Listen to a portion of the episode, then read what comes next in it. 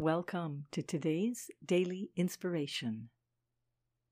The focus for today is I follow the path of my soul. It is, unfortunately, too easy for us to fall off of our path, off our center. Distractions abound, whether in the world of media, entertainment, friends and family, and even health challenges. So many things seem to be present to take us out of our calm inner center where our soul resides.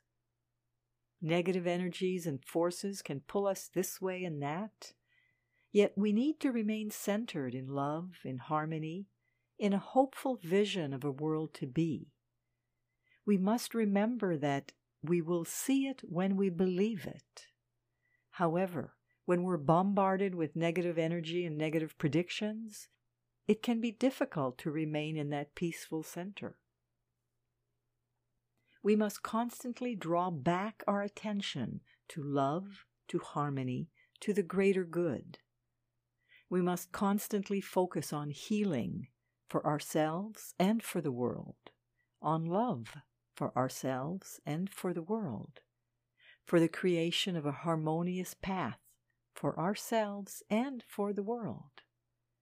Maintaining that vision can be a challenge when things have the appearance of going straight to hell.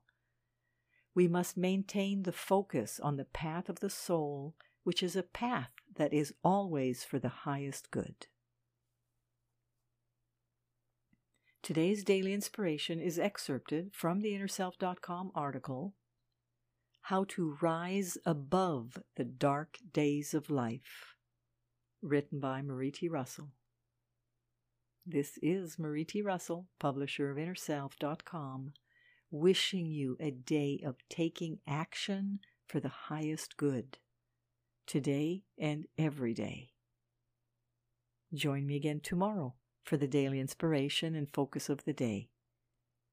Today, we follow the path of our soul wishing you a wonderful day.